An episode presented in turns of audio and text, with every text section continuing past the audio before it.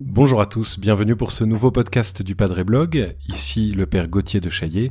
Aujourd'hui nous allons réfléchir ensemble sur les évangiles cachés, les textes apocryphes qui passionnent tant nos contemporains et qui alimentent tant de fantasmes.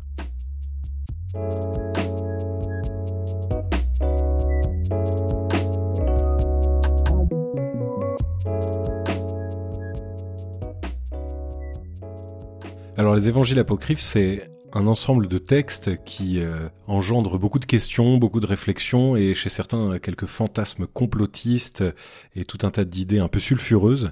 Alors du coup, je me disais que c'était intéressant de revenir avec vous sur euh, le contenu de ces textes, sur ce qu'ils sont, une présentation un peu factuelle, et puis ensuite répondre à quelques questions récurrentes qu'on nous pose souvent à propos des apocryphes. Le mot apocryphe, d'abord, signifie caché. Apocryphone en grec, ça veut dire caché. Ce sont des textes qui sont considérés soit comme étant cachés, soit dont l'auteur est caché parce qu'on ne connaît pas exactement son identité. C'est un ensemble de textes qui sont mis à côté de l'ensemble qu'on appelle le canon des écritures. Le canon des écritures, canon en grec, ça veut dire la, la règle, la mesure, et donc c'est une liste des livres qui ont été considérés comme étant la Bible par les premiers chrétiens. Parce que l'Ancien Testament, l'ensemble du canon de l'Ancien Testament était évidemment complètement euh, admis à l'époque du Christ et des premiers chrétiens, puis il va y avoir les premiers écrits que l'Église va produire au cours du premier siècle et qui peu à peu vont être considérés comme étant la continuité de la révélation de l'Ancien Testament et qui du coup deviennent le Nouveau Testament. Et donc il va falloir établir cette liste-là en disant, mais voilà, ça ce sont les textes qui sont véritablement révélés par Dieu, qui sont réellement la continuité de l'Ancien Testament, donc le Nouveau Testament. Et à côté de ça, il y a un foisonnement d'autres textes qui vont être produits soit par des pères de l'Église, soit par des écrivains mystérieux, et donc ces textes-là vont être considérés comme étant les apocryphes. Et il va falloir les mettre de côté pour bien distinguer ce qui est de l'ordre de euh, ce qui est révélé par Dieu et ce qui est de l'ordre des déductions humaines, des créations littéraires, voire des hérésies, c'est-à-dire des pensées adversaires de la pensée majoritaire de l'Église il y a trois critères qui vont présider euh, au fait qu'on considère un texte comme apocryphe ou comme révélé. Premier critère, c'est l'Antiquité, c'est-à-dire l'époque de rédaction. On considère que c'est pendant le premier siècle de l'ère chrétienne que vont être écrits les livres qui vont faire partie de l'Ancien Testament. Donc ça, c'est le premier critère. Le deuxième critère, c'est un principe symphonique, c'est-à-dire une cohérence. Symphonos en grec, ça veut dire sonner ensemble, résonner ensemble. Donc un principe de cohérence du contenu avec le reste du donné biblique. Donc si un texte raconte des choses qui n'ont rien à voir avec ce que le reste des textes bibliques racontent. Par exemple, les textes qu'on appelle gnostiques, euh, qui sont des textes un peu euh, mystérieux, pleins de secrets, pleins de deuxième sens, euh, et qui font appel à des mythologies et à des connaissances de Dieu qui ne font pas partie du donné révélé de la Bible. Eh bien, cet ensemble de textes-là, qui sont vraiment très différents de ce qu'il y a dans la Bible, on va considérer que le contenu détonne trop et ne peut pas faire partie de la Bible. Et puis, le troisième critère, ça va être le fait qu'une communauté garde les textes comme des textes de prière. Parce qu'en fait, il y a beaucoup de textes même très bons, qui ont été écrits dans les tout premiers temps de l'Église euh, et qui sont tout à fait cohérents avec la Bible, mais qui ne vont pas faire partie de la prière de l'Église, de fait, euh, qui vont être un peu abandonnés au fil du temps et du coup qui vont être considérés ensuite comme apocryphes, comme devant euh, être laissés de côté et n'étant pas de la révélation de Dieu. Mais pas pour autant des textes sulfureux, dangereux ou à proscrire. C'est juste des textes qui ont été écrits mais qui ne font pas partie de la Bible ce corpus de textes, des textes apocryphes, il y en a toute une partie qui est connue dès les tout premiers temps de l'Église. Un grand nombre de textes est répertorié par les pères de l'Église qui les connaissent, qui en parlent, qui les critiquent euh, ou qui les expliquent, en tout cas qui les connaissent. Mais dans la suite de l'histoire, il va y avoir une immense avancée qui va être faite au XXe siècle.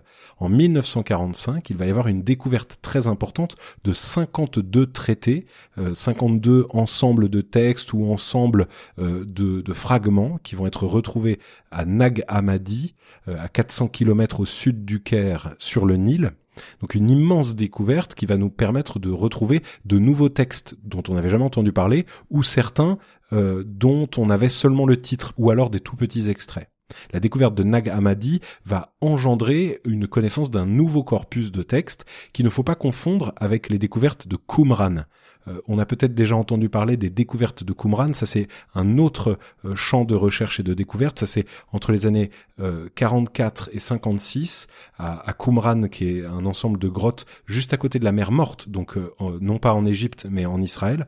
on va retrouver 970 textes qui ne sont pas des apocryphes, en tout cas pas des apocryphes du Nouveau Testament, mais ce sont plutôt des textes de l'Ancien Testament des écrits intertestamentaires, dont des, textes qu'on pourrait dire des apocryphes de l'Ancien Testament, on y reviendra peut-être dans un autre podcast, et euh, des textes des sectes, de la secte qu'on appelle les Esséniens, qui est une secte juive qui existait au temps du Christ, mais, mais peu importe ici. Donc à partir de 1945, on va avoir cet ensemble de textes. Vous pouvez en voir une liste. Allez voir sur euh, Wikipédia, vous verrez euh, toute une liste de textes euh, et on, trouve assez facilement des listes de textes apocryphes sur Internet. on, a un grand nombre de ces textes. On se rend compte que dans l'Église, certains de ces textes ont eu une grande influence sur la théologie de l'Église elle-même. Il y a par exemple un texte qu'on appelle le protévangile de Jacques, protévangile parce que protos ça veut dire le début donc euh, l'évangile de Jacques, il raconte le début de la vie de Jésus, notamment en racontant la vie de Marie. Donc ce texte, le protévangile de Jacques, va donner dans la tradition de l'Église tout un tas de choses, par exemple le prénom des parents de la Vierge Marie, Anne et Joachim, on les connaît par ce texte du protévangile de Jacques. De la même manière, euh, certaines traditions liées à la crèche, par exemple, le fait qu'il y ait un âne et un bœuf, euh, le fait qu'il soit dans une grotte et non pas dans une étable, ce qu'on voit dans certaines représentations médiévales et qu'on a gardé dans certaines de nos crèches, eh bien ça vient aussi de ce texte etc., etc. Il y a tout un tas de choses qui proviennent de là. Il y a aussi le récit du, mariage de Marie avec Joseph, le fait que Marie soit au temple, la présentation de Marie au temple justement, qui est une fête que l'Église continue à célébrer le 21 novembre, alors que bah, n'en est fait aucune mention dans l'Évangile. C'est le protévangile de Jacques qui en parle. On a donc un ensemble de textes euh, qui sont de plusieurs genres littéraires. On pourrait dire qu'il y a des textes de type narratif qui racontent une histoire, euh, donc euh, des évangiles en fait, ensuite des actes aussi qui racontent les histoires des apôtres, les actes de Pierre, les actes de Philippe, etc. Et puis, il y aura un autre type de textes qui seront des, des recueils de paroles, des recueils de, de paroles de Jésus, qui sont regardés par les chercheurs euh, en se posant la question, mais est-ce que ce sont réellement des vraies paroles de Jésus qui ont été rapportées, ou bien est-ce que ce sont des créations littéraires? Et puis le troisième type de texte, ce sont les textes gnostiques, donc des textes qui ont plutôt une connotation ésotérique, magique, euh, qui vont enseigner des choses euh, cachées, euh, un peu étonnantes, un peu bizarres, et qui finalement résonnent très mal avec le reste du, du texte biblique, puisque précisément la Bible n'a pas pour but d'être un enseignement caché ou quelque chose de réservé à une élite ésotérique, mais bien la révélation pour tous de Dieu qui se manifeste et se révèle à tous. Donc c'est pour ça que ces textes-là sont écartés d'emblée. Alors, quelques questions euh, qu'on pose habituellement sur les évangiles apocryphes, en, deux mots. Hein. Euh, première question, l'Église les aurait cachés. Est-ce que l'Église a caché les textes apocryphes?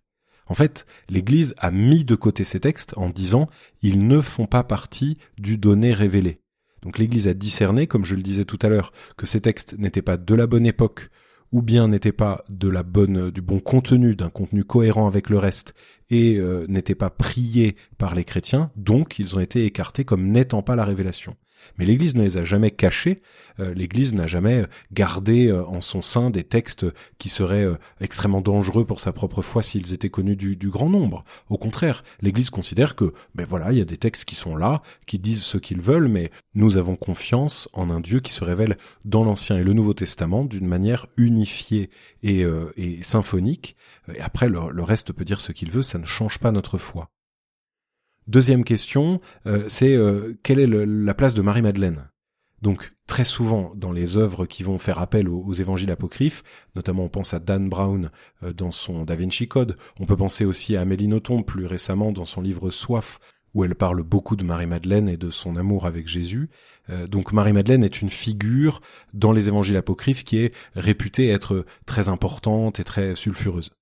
De fait, certains évangiles apocryphes en parlent, en particulier l'évangile de Philippe et un évangile qui s'appelle l'évangile de Marie, qui est l'évangile de Marie-Madeleine.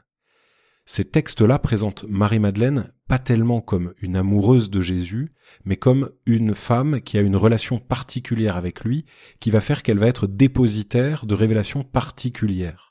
On n'est pas dans un angle euh, amoureux, romantique comme à notre époque. C'est, c'est pas du tout le propos. C'est avant tout un propos de connaissance euh, et de transmission secrète. Ce qui va engendrer euh, ces légendes du rapport particulier de Jésus avec Marie-Madeleine, ce sont les deux passages chez Saint Jean où on voit que Marie-Madeleine est proche de Jésus, à la croix au chapitre 19 et à la résurrection au chapitre 20 où on voit qu'elle est bénéficiaire d'une apparition personnelle de Jésus pour elle.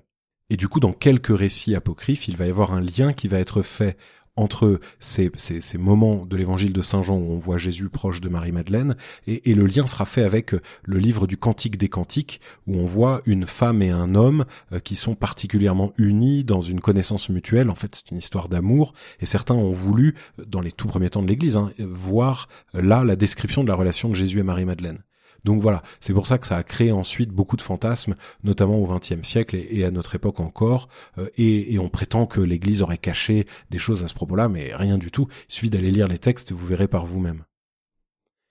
Et puis une autre question, un petit peu dans le même genre, c'est la question de la place de Judas, euh, puisqu'il y a eu en 2006 euh, la publication de l'Évangile de Judas, qui est en fait un texte qui a été découvert en 1970 avec trois autres textes euh, et qui est un en fait un ensemble de fragments d'un évangile assez compliqué à traduire puisqu'on en a justement que des fragments un peu éparses, d'autant plus que les textes ont été très abîmés par ceux qui en ont été les propriétaires successifs. Donc en 1970, il y a une découverte de ces quelques textes et ils vont être vendus et revendus comme des curiosités archéologiques euh, et du coup, ils vont pas du tout être soignés au départ. Et donc en 2006, une équipe va rassembler les fragments pour essayer de traduire ce texte et donc on découvre un texte intéressant qui est euh, un dialogue entre Jésus et Judas, où on voit qu'à la fois il y a une relation de proximité très étonnante, euh, puisque Judas est dépositaire de secrets euh, que les autres ne connaissent pas, et en même temps Jésus lui dit qu'il est tout à fait maudit euh, et qu'il n'aura pas de, possibilité d'aller au ciel, puisqu'il est considéré comme une espèce de démon. Donc on voit qu'il n'y a pas de, révélation tout à fait novatrice sur la place de Judas. Donc ce texte a été l'objet encore une fois de, plein de, fausses révélations. On a eu l'impression que c'était la, révolution dans la théologie de l'Église il n'en est rien. Hein. Il suffit d'en lire les traductions et d'en lire ce qui est rapporté pour euh, comprendre que finalement c'est moins intéressant que ce qu'on pourrait imaginer. Et du coup, dernière question, est-ce que les chrétiens ont le droit de lire ces textes? La réponse est évidente. Hein. Oui, bien sûr, on peut très bien lire ces textes. Où les trouver? Euh, C'est assez facile. On peut en trouver un grand nombre sur Internet. Euh, mais surtout euh, il y a des éditions de très bonne qualité. Il y a notamment l'édition de la Pléiade euh, présentée et préparée par François Beauvon qui est excellente. Et puis il y a aussi une édition beaucoup moins chère chez Seuil présentée par France Quéré où on voit les textes essentiels. et l'intérêt de les voir dans ces livres-là, c'est qu'ils sont présentés par des historiens et des spécialistes et non pas par n'importe quel théoricien complotiste qui fait son blog sur Internet. Donc faut faire attention spécialement sur ces sujets-là à pas se documenter exclusivement sur Internet Internet, euh, ce serait une très mauvaise source d'information. Euh, il y a aussi un, très bon magazine euh, qui s'appelle Codex, qui est un magazine d'histoire du christianisme et qui a fait son numéro 7, donc qui était au printemps 2018. C'est un trimestriel, donc le, numéro 7 du printemps 2018 est sur ce sujet-là, sur les apocryphes. Je vous conseille de jeter un œil sur ce, ce magazine qui est excellent, qui est toujours très bon et qui spécialement sur ce sujet avait été très clair. Donc voilà ce qu'on pouvait dire sur les évangiles apocryphes. Euh, en quelques mots, hein, encore une fois, on est obligé d'être bref. Déjà, on va encore me dire qu'un quart d'heure c'est trop long. Mais euh, l'idée c'est de, de démystifier un peu ce sujet et de voir surtout que les sources sont accessibles. Donc je vous conseille d'aller voir par vous-même. Vous aurez accès à tout ce que vous voulez. Merci en tout cas d'avoir écouté ce podcast. Vous pouvez continuer à poser vos questions sur le Padre Blog et sur les réseaux sociaux. N'hésitez pas aussi à vous abonner pour ne pas manquer les prochains contenus de nos podcasts et de nos autres publications. Et moi, je vous dis à très bientôt.